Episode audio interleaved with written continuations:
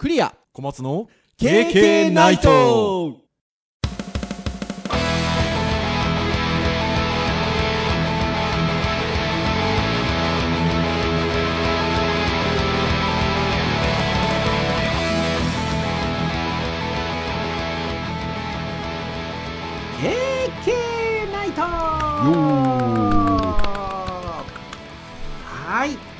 第427回の配信となりますお届けをいたしますのはクリアとはい、小松です。どうぞよろしくお願いいたしますはい、よろしくお願いいたします。はいということで11月23日にうまくいけば配信というところなんでなんかその数字だけ聞くと11月最後の配信かなと思いきや、えー11月の末日が木曜日でございますので、えーまだまだ最終の配信ではないですよという感じではございますが、はい、でももう11月も終わりの方というところでございますね。そうですね。はい前回は自立は良い依存とともにというこれなかなか楽しかったですねうん、そうですね。なんか、自ね分たちの観点がちょっと広がった感じがしますね。うーん実はね意外とあの編集会議は難航したというか 何話そうかって感じだったんですよねそうですね。そう education 回は割とそういう風になる場合も多いんですけどただ逆を返すと education 回は話すと面白かったねってなるのも結構 education 回多いうん。ですよねそうですね。割と、なんですかね。ある程度そのインプットがないと、なんか途中で頓挫する未来が見えちゃうので、うん。なんで割としっかりと、なんか話せそうなかんイメージがやっぱり持ててから話すので、そうですようねんだから割といろいろ調べて、あ、そうかそうかみたいな理解が進むと、やっぱ割といい回になりうん安いですね。そうそうそうそうそう。いや本当にあの面白い回だったなっていうところで私たち自身もあのなんか喋ってて楽しかったんですけど結構あのこう好評と言いましょうか はい。あの聞いてくださった皆さんも面白かったようではいとっても良かったなと思っております。はい。そして、えっと、今回なんですけれども、あの、ターンで言いますと、ウェブ会なんですよね。ウェブの会というところで、まあ、あのウェブの会については本当にウェブの技術的なことだったりデザイン的なことだったりをお話しすることもありますしあのウェブ上で展開されているサービスであったりとかコンテンツに関してお話をすることもありますしまあ様々だったりはするんですけど今日はですねあのここを僕がこの1週間ぐらい1週間というかこの数日ぐらいですかね ちょっとウェブのサービスであのやたらと感動しているものがあってなんかそれについてどうですか？っていうよりもなんかもう編集会議で雑談でその話になったらもうそれ話しましょうかってなったので ちょっとその話をしようかなと思うんですがそれは何かと問われたら、えー音楽サブスクでございますよ皆さん。あの私あの結構な、まあ、音楽好きっちゃ好きなんですけどこれまで音楽サブスクを有料で使ってなかったんですよねあの無料で使える範囲では使ってたんですけど、えっと、有料では使ってなかったというところでところがちょっといろいろありまして、えーまあ、契約をしたと、はい、そうするとこれがですねやっぱ楽し楽しいと言いましょうか。面白いなというところもあって。なので小松先生と一緒になんか音楽サブスクだったりとか、なんかそこからの流れで音楽のなんか懐かしい話とかかもしれませんけど、はい。なんかそんな話が今日はできればなと思っておりますので、はい。あの皆さんもぜひぜひあの、肩の力をすごくゆるーくしていただいて、はい。聞いていただけると嬉しいなというふうに思いますので、どうぞよろしくお願いいたします。はい。はい。っていうようなとこなんですが、まあ音楽のサブスクって本当いくつか種類があると思うんですけど、小松先生今なんか契約されてらっしゃるとかもしくはこれこれで使えてますとかなんかあります？うーん、僕は入ってないですが、まあ一応プライムの会員ではあるので、プライムの会員だと多分 Amazon Music は聞けますよね。ああ、でも多分 Amazon Music のやつというか、多分、うん、多分ねあ、有料版があって、僕一緒だと思ってた。多分曲数が全然違うんですよね、多分専門へのやつは。うん。僕の場合はそのプライム入ってるからある程度は聞けるんですけどそんなにたくさんは多分聞けなかそうですよね。多分でもあの入ってないぼ僕まさにそうなんですけどアマゾンプライムに入ってない人よりは多分聞けるんですよねおそらくね。まあそれこそあの AI スピーカーでねあの一時聞いた時とはいはいはいはいはいはいか割とあの言ってましたよねそこに関しては。うーんちなみにあの今日は音楽サブスクの話しようかなっていう感じではあるんですけど映像の方のサブスクは入ってらっしゃってするんですか？映像はえっ、と今えっ、とプライムビデオがそのままあってあプライムビデオかはい。でちょっと前まではある見たいやつがあったので、えっとはい。Hulu に入っててあフールはい。で今度はちょっとえっ、と Netflix で見たいものが少しで出てきたので、はい。こっちに移ろうと思ってはい。Hulu 解約して、えっ、とまだああそうなんだ。ネネットフリックスには行ってないけどってい。う、あへえちなみにうちは映像はそれこそネットフリックスあとはディズニープラス。うーん。この2つは入ってるんですけどまああのネットフリックス家族3人見てますよ。それぞれに。やっぱね今サブスクあので映像で言うとそのもうその映像サブスク独自のコンテンツが結構ねうん。独占配信とかねうんあるんで今小松先生みたいな話になりますよね。そうだからねい一番見たいのは星野源さんとオードリー若林さんの。ああれめちゃくちゃ面白いですよ。そう佐久間さんがやってるやつがねすごはい。い見たいあんれすごい面白いいです。あれなんかね ちょっと哲学的な話なんですよ。うーん。あれはいいですよもうもうあの配信されて2日で全部見ました。そうそれ見たいあれおすすめです。ねはまあその他にもちょっといろいろ見たいのが出てきたので、いはい。今度はい契約しようかなと思ってますそう。ちなみに僕はね逆にあのアマゾンプライムのあれ見たいんですよ。えっと次元大介。あーありますね。ねえ。まだ見てないけど。とうっちゃんがやるなんかねお笑いコンテンツが出るんですよね今度は。うーん。確か。あそーれがちょっとき笑いの不思議堂書店。あそう笑いの不思議堂書店。それちょっとねなんかアドリブかますやつっぽくて。うーん。ちょっとちょっと気になってんすよねそうそう。てなとこなんですけど。今日は音楽のっていうところではございますが。はい。ちなみにあれなんです、えっと、僕は、えっと、今回あの Spotify の有料まああの Spotify って無料でも使えたりはするのでそれは使ってたんですけど、えっと、今回有料の契約をしたということで、まあ、いわゆる、ね、音楽サブスクとして、まあ、聴けるようになったんですけど。これあの SNS で僕発信したんですよ。訳あってあの Spotify 契約しました初の音楽サブスク。っていう投稿したら「え？Apple Music じゃないんですか?」って。なるほど。結構言われたんですけど、それで言うと映像の方もそうですよね。映像の方も Apple TV あるんで。ああそうですね。そう、ん。なんですけどまあ単純にあれです。えっと僕が自分で個人で聞くだけだったらあの Apple Music だったと思うんですけど、今回あれなんですよ。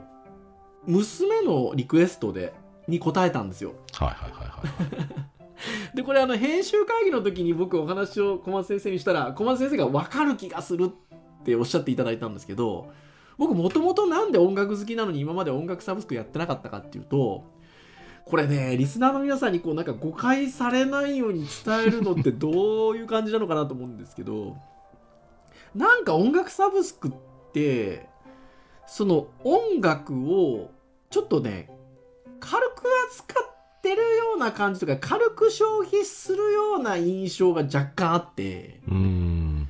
でなんかやっぱりこう聞きたいなって思うものだったりとかっていうのをまあ CD で買うなり、えっと、もしくはまあレンタルで借りてくることももちろんあるんですけど借りてきて、えっと、それをこう大切に自分の所有物として聞くっていうのがなんか音楽って感覚がなんとなくあって。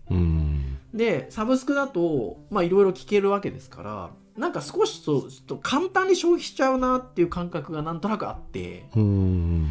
で今まで入ってなかったんですよ。でこの話をしたらああでもなんか言おおっしゃってることは分かる気がしますっていうふうに、うん。あの小松先生に言っていただいたんですけどただ、まあ、今回はまあ言うても娘がやっぱり中学生になると音楽聴くようになってであの大体ああいうまあ Spotify に限らずでしょうけど大体無料体験期間みたいなのがあってうん。でえっとそれをやってたんですよ娘がはいはい、このはい。1ヶ月ぐらいその無料体験でそしたらもうやめられなそうだと うん。やっぱこれがいいとっていう時に単独で申し込む金額はちょっと自分の小遣い的には重いと。お父さん一緒にあのファミリーなんちゃらみたいなやつでどうですかっていう。うまい持ってき方したなと僕は思いましたね。うん。いう、まあ、あのお声掛けがありまして、まあ、言うてももう私はあの親バカ娘大好きでございますので、まあ、そんな風に言われたらね、まあ、音楽が嫌いなわけでもないですから、まあじゃあもうお父さんがちょっと多く出してあげるから入るか？みたいな ことですよ。ねえでもこれも使ってみるといいですね。うん、まあ、多分やっぱり、ちょっと使い、違うんですよね、うん付き合い方がねそうですね。やっぱり CD とかを買ってた世代なので、多分僕らその世代だからこそ、なんか、その、聴き続けるだったりとかね、そのものとして、そのアーティストの出したものを買うっていうのと、うやっぱりそのサービスに対してお金払うっていうのが、ちょっとやっぱ感覚が違うので、うん。まあなんか自分の好きなアーティストだったらやっぱ CD 持ちたいっていうのがある。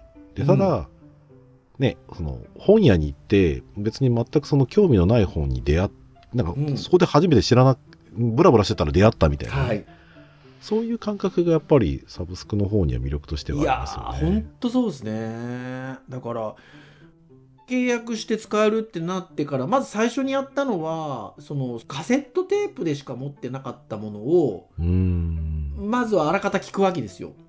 はもの で言うと例えばで言うと爆風スランプとか。あのはいはい爆風スランプとかはまあレコードもも持ってたし、まあ、CD も多少あったんですけど最初の頃のもう出出たての頃はとかはやっぱなんかレンタルで借りてきたりとか友達に借りたりしてカセットテープみたいな話なんです。よ。でそうするとやっぱねその頃の聞きたいなとかですね。あーそうですね。僕はやっぱりランナーとか大きな玉ねぎでしたぐらいからしか聞いてない。その前はね、わかそのんないですよね、前がねあるんですようん無理だとかね。ああ、き曲名は聞いたことあります。はい そうそうなんかだったりとかまああとは同じぐらいの時代で言うとそれこそねあの編集会議でもちょっと名前は出したんですけど尾崎豊とかっていうのはレコード1枚だけ持ってましたけどやっぱあのそんなにたくさんでもねやっぱ曲は有名な曲いっぱいあるんでね、うん。そのあたりちょっとやっぱりサブスクで聴いたりとかっていうのはね。レコードですか？テープですか？えっとね尾崎1枚持ってたのはセブンティーンズマップって言って17歳の地図って言ってレコードでしたね。おー。カセットで売ってるってのもありましたよね。はいはいはい、はいねえ。ありますね。そう。そうか。レコードもね、うん。あの、あれですよね。割とこう、ちっちゃめのやつで、真ん中が大きめのこあう、穴が開いてるやつそうそうそうそうとか、まあ、あと LP とか、LP とかね。ジャケ買いなんていう話を僕らと多分ねこれを、を聞いてる若い皆さんはえっと思うかもしれないですけど僕が中学生ぐらいの時はあのレコードレンタルでしたよはははははは。レンタル屋さん行ってレコード版を借りてきてた。そっか。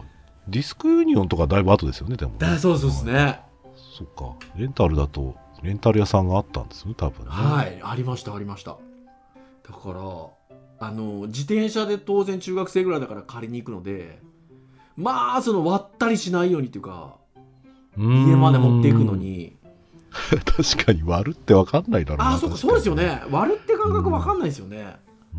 そうそう。なんかあのそんな感じだったのでそれぐらいの頃に聞いてたものとかはなんかあらかたこれあれだっけこれどうだっけっつって聞きましたね。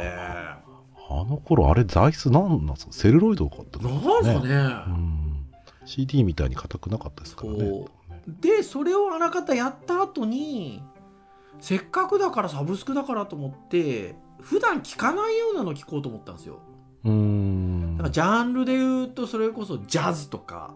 うん。あとはまだちょっとややってないですけど多分クラシックとか。うん。みたいなのはなんかそんなに積極的に CD 買ってとか借りてまでみたいなことがなかったのでうん。ちょっと聞いてみようと思って。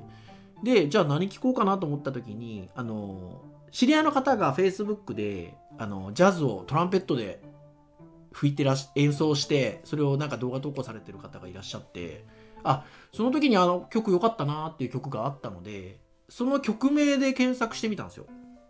うん。そしてやっぱジャズなのでなんかいろんな方がその曲を演奏してるんですよね。はいはいはい古い方から新しい方から。あとは、まあ、いわゆるトランペットだったり金管系でやってるものもあればもうピアノだけのジャズでやってらっしゃったりとかっていう方もいらっしゃったのでおおと思いながらだーっとある中であこの人のこの曲とこの人のこの演奏いいなと思ってなんかそんなことを投稿したんです Facebook に。うんそうです。そしたらね、その、あの、え普段演奏してらっしゃる方がすぐその記事見つけてくださって、ナイスセンスです。いいですねもう、そうすると私も越に入るわけですよ。なんかそんなこと言っていただけちゃってみたいな。でも、これってサブスクじゃないとできないよなと思って。うんなかなかその CD を買いますもそうですし、借りますもそうですけど、まあね、なんかこの曲がと思ったら、多分レンタルするんだとしたら、じゃあこうなんか調べて、代表的なのはこの人が演奏してるその曲なのかなって言って、その CD1 枚借りてくるってことはあると思うんですよ。だけど、その曲でブワーっと出てきて、タタタって聞いた、あこれとこれ気持ちいいなみたいなことっていうのはなかなかね、やっぱ、サブスクならではかなっていう気がしますね。なんかこれがだからさっき小松先生が言ったあの出会いっていうのがねとてもやっぱりこのサバスサブスクで音楽を聴くっていうところの一つ醍醐味なのかなってちょっと思いました。うん。そうですね、うん。まあ、それそれゆえみんなの好みはそれぞれがあるっていう感じに、ね、あそうですね。なりますけどね。結局僕らの頃はやっぱりテレビでね聞いたりとか、うん。やっぱりメジャーな曲がみんなの知ってる曲だったのでそうだから今だとね本当に音楽好きな人たちはやっぱりそのそれこそ好きなアーティストだったりとかね、うん。そういった近いものとかを、ね、自分たちでそのレコードやなりはい、あの CD レンタルなりで探してで聞いてやっぱりその人の知識となってた感じですよね、で今だとそういう試し聞き感覚でどんどん聞けちゃうん。ところはあるので、うんそういう意味での出会いは出会いやすくなりましたよね。そうですね、ん。いやなのでいやこれは面白いなっていうふうに思ったのとただ一方でやっぱりねちょうどその1週間ぐらい前にニュースになってましたけど安室奈美恵さんの曲がね軒並みサブスクから消えたっていうところでやっぱその辺はその曲を購入してるわけじゃないですからねサービスに対してお金を払ってるっていうところになるので、なんかそういうことが起こりうるなっていうのもやっぱサブスクはあるんだのあるんだなっていうふうにも思いましたしやっぱあのアルバムなんかも聴いてるととちょっと時々グレーアウトしてるアルバムがあったりするんですよね。だからやっぱそういうのはなんかその配信できない。何がしかの事情があって配信ができないみたいなところもあるんだろうなとも思いましたし。なんかその辺がやっぱりあの購入をするっていうこととあのサブスクで聞くっていうところのまあねおお互いにメリットデメリットっていうのが、まあ、あるのかななんていうふうにはねうん。思いましたね。そうん。自分の遊びだと思い続けたいですけどね。ただ本当に僕らのやっぱり昔買った CD とかはねやっぱり CD の製製造方法がやっぱりまだ良くなかったりすると、はいはいはいはい。もうすっかすかになって聞けなくなりますからね、本当ですか？はい、CD ねあの穴開いていくんですうよ。おーマジか？光透かしてみると僕そういうのみ、自分のところではないけどでもそれはでもものとしてはありえますよね確かにね。まあ結局その CD に関してもその光を当てたことでその変化する科学的な変化で確か音の圧を記録しているのであのその辺のやっぱり溶剤というかなんですかねその科学的なやつが劣化しちゃうとやっぱりもう聞けなくなっちゃうっていうのはあるので、昔はね CD 出た頃はもう半永久的に聞けますみたいなね、はい。話ありましたけど、まあ、やっぱ CD 劣化して聞けなくなるっていう話は特に昔のやっぱり CD であればあるほどその辺がまだ製法がね良くなかったうん。時代のものなのでちょっと持ちがもしかするとものすごい古いものに関しては、うん、悪くなってる可能性はありますよね。うんいやー本当そうですね。なのでまあどっちにも本当うん。うんそう考えるとテープとかレコードって強いなと思います。いや本当そうですね。うですね。うん。まあある意味劣化しますけどねテープは伸びちゃいますし、うん。うん、レコードはねやっぱりノイズが入るっていうとまああれあれはあれでねあの CD とか出せないはあ波形がというかね。そうそうそうそうそうね、うん。そうそう本当そうですよね。音域が広かったりはするのでうん。また違うんでしょうけど、いやー本当ですね。ですよですよ。ね、ここで普通のラジオ番組だったらここで一曲って言いたいんですそうなんけどねですよ。もう本当にそうなんですよ。ポッドキャストはね。YouTube でやってれば多少そういうこともねできるかもしれないんですけどね。今度特番でもやりますかね YouTube でね。そうですね。てなとこではございますけど。いや本当そうですけれども。小松先生はでもそのそれこそなんか好きで聞いて聞いてたアーティストとかなんかいらっしゃるんですか？そうですね。えっ、と僕がやっぱ中学ぐらいの時からやっぱり聞き始めたのかな。小学校とかまではあんまそこまで聞いてなかったんで中学ぐらいから聞き始めたのは僕はあれですね TM ネットワークとかあー TM ネットワークねうん。もうもう今 TM ネットワークっていう名前聞いただけであサブスクで聞かないとって思いましたよ。まあまさにですよ。だから C レコード1枚ぐらいは持ってたかもしれないんですけどわーっては多分ない感じなんででもよく聞いてたのでうん。ああ今聞きたいなと思いましたよ。TM はね今ね CD ないんですよ。ああそうですか。当時はだから友達からなんか借りた CD だったりもしくはレンタルで借りたものを自分のコンポの方であのテープにテープにでしょ？そうですよね。あの録音して、でそれをウォークマンで聞くっていう感じだったのでだから割とこう CD が並ぶというかテープがこう並んでテープが並んで今僕実家のもう僕の部屋だったところにもテープダーってありますよそううんねレタリングとかやってましたよ。そう。ねえ。もう A とかすぐなくなるみたいなね。そうですよ。ノーマルハイポジメタルみたいなね。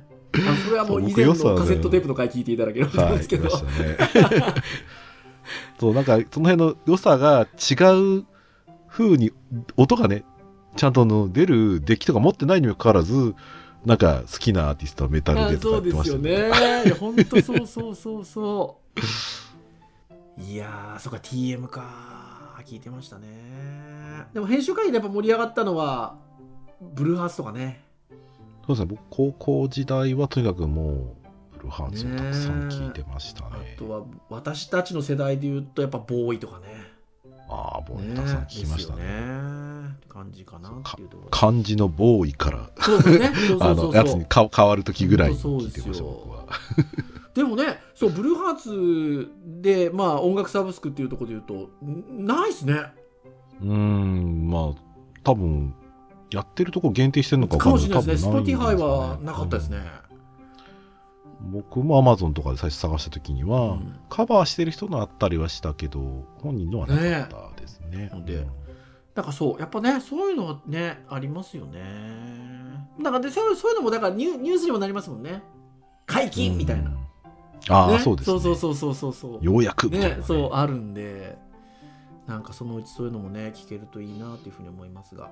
なんかでもやっぱり、あのー娘の音楽の聴き方なんかをきあの見てても、僕らの時ってなん、そう僕がなのかなあの、やっぱレンタルするなり買うってなると、やっぱアルバム単位で買うことの方が多いので、うんそうなので、なんかこうああ何かのアーティストに興味を持つとかこの曲に興味を持ってってその曲が入ってるアルバムを借りようってなるとあのそのアルバムの曲との出会いが今度あるんであそあ、ありますね。うん。それでそのアーティストにさらにこうなんかちょっとこう思い入れが出てくるとかっていう感じだったんですけど、やっぱサブスクはもう1曲単位でポンポンって感じなのでうん、うん。なんかあのその感じも良くも悪くもなんだろうなって思いますね。うん、うん、そうですね。もうある意味僕らは世代的にはもう制約が強かったんですよ。はい。うん、だから好きな曲だけをだ特にテープの時代なんかはスキップできなかったので、だから次次次とか。ね。まあ、で CD とかになったらなんかこう飛ばしたりもするんだけど、でやっぱりその CD とかプレイしたらもうずっと流してずっと聴いてるのでそう。最初はそんな好きじゃなかった曲がどんどんねよくまさにそれ聞こえるようなんですよ。レコードとかテープとかそうですよね。だから、なんかうんいまいちだなと思ってた曲もなんか聴いてると良くなってくるんですよね。耳にねうん。馴染んでくるとね。まあなんか最初好きだった曲よりもこっちの方が好きみたいな感じになったそうそうねその感じは起こりにくいんだろうなっていうのはね。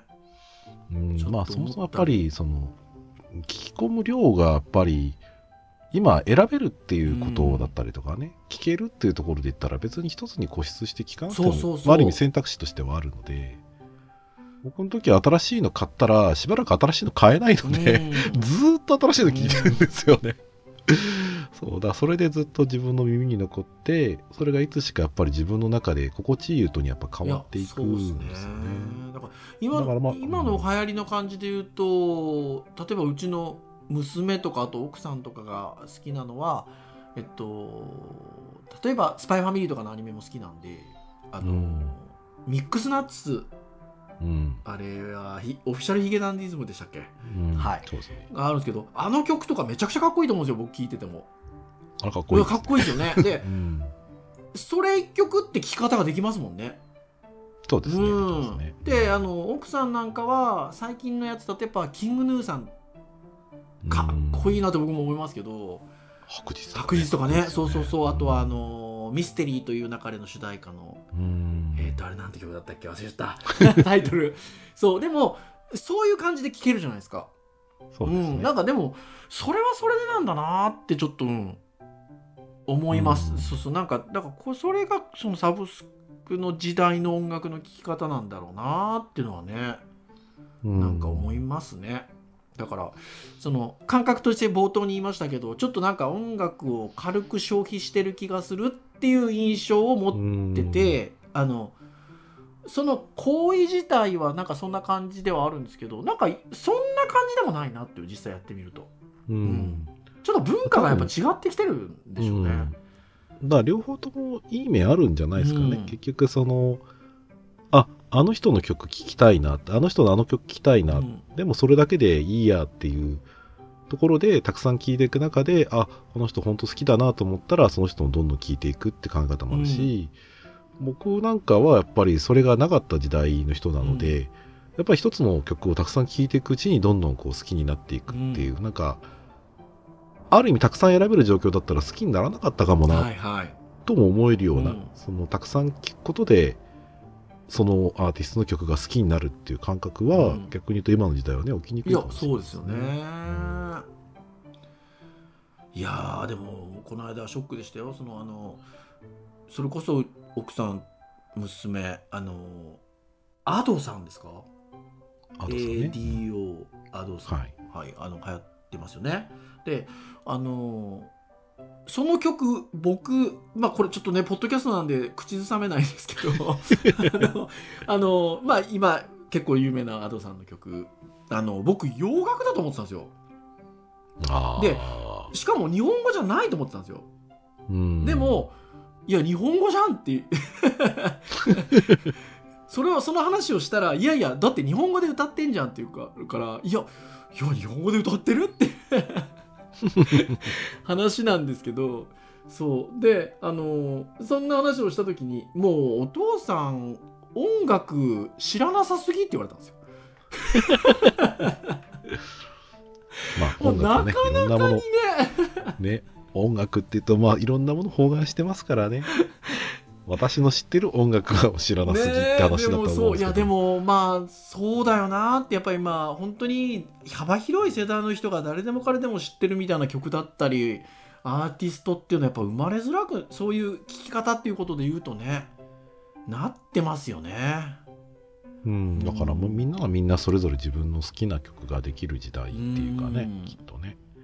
うん、僕らの時代はやっぱある意味、そんなたくさんやっぱり、なんだろう、選べないかっそうですたね。時代だから、だから逆に売れたものに関してはね、みんな知ってるしうんっていう感覚は強いですけどねね。じゃあそれが良かったのかって言ったら、まあ、それぞれの良し悪しがあるかなって感じはしますよね。今の時代は今の時代時代なりの楽しみ方ができるんだろうなそうですね。だからそう考えるとね、紅白とかってやっぱ難しいですよね。ああ、ねえそう家族ですね。全員で聞きましょうみたいなね、なんか難しいんだろうなっての本当思いますね。うん、やっぱりそうですね。自分のやっぱり聴きたいって思う曲とそうじゃない曲の差が大きい、知らなすぎるっていうところで、うん昔の紅白だったらどっかしらで聞いたことあることが、まあ全体のうち何曲かは知らないかもしれないけど、大体知ってるっていう感覚がね、今と本当に逆に知ってる人が何人かいるみたいな感じ、ね 僕はなっちゃうのでそうだから。編集会議の時小松先生おっしゃってましたけどあ誰々さん出るんだ何時頃だっけ？って感じになりますもんね、そうですね。うん。そこだけ見ようかなとか いう感じですね。なのでまあそうなんだろうなと思いながら。なんかでも結果としてはなんか音楽サブスクよかよよかったなと思いますね。なんかそのうん。冒頭に言ったイメージのようなところだけでこれまであんま使ってこなかったんですけど、うん、なんかやっぱ違うものだしなんか違う楽しみ方ができていいなって思いますね。ううんんなんかいろいいいろリスナーの皆さん新しいの教えてくださ そう、だからむしろなんか今、ね、あの、そういうのがもしできるんであれば、むしろなんか僕はなんか、僕あんまりライブとかに行ったことない人なのい。で、あうん、むしろそういうのになんか好きなものがあったら、そういうの行きたいなって感そうですねすけどね。だいぶねやっぱコロナももうね一段落っていうところありますのでライブの楽しさが見直されていくんでしょうね。ぼ僕らが言うことでもないんでしょうけど皆さん音楽サブスクおすすめですよ。まあ、あの、今までね、そういうのをしてなかったら、新たな出あ会いがあるかそうそうそう。もしれないっていそうですねそうです。これねでもね本当は出会い方みたいな話もね話そうと思えばここから30分ぐらいできるんですけど。そうですね、もう30分どころで済まないかもしれないですけどね。ってなところではございますが、はい、あの、ぜひぜひ、あの、皆さん、あの、いろんな音楽と、ちょっと、あの、慣れ親しんでいただけると、楽しんでいただけると、よかんじゃなかろうかなと、はい、うんいうふうに思います。はい、はいということで、ちょっと今日はこのぐらいにしておきましょうかね。はい、えー KK ナイトは毎週木曜日に配信をいたしております。公式サイト、えーございますので、アクセスをしていただきますと、サイト上にプレイヤーがございますので、直接聞いていただけます。ただしですね、えー Spotify などの購読登録サービスで登録をいただきますと、なななんと、私どものポッドキャストも聞けちゃうっていうね。はい、ということでございますので、これはあの無料版でも無料版でも聞けます。はい、あのまあ無料版の場合ちょっと広告が入ったりねすることがあるかもしれないんですけど、はい、えー無料版でも聞けますので、はい、ぜひながら聞きでも結構でございますので、聞いていただけると経験大変喜びます。というところでございます。はい。では以上といたしましょう。お届けをいたしましたのはクリアとはい、お待ちでした。それでは次回428回の配信でお会いいたしましょう皆さんさようならさよなら。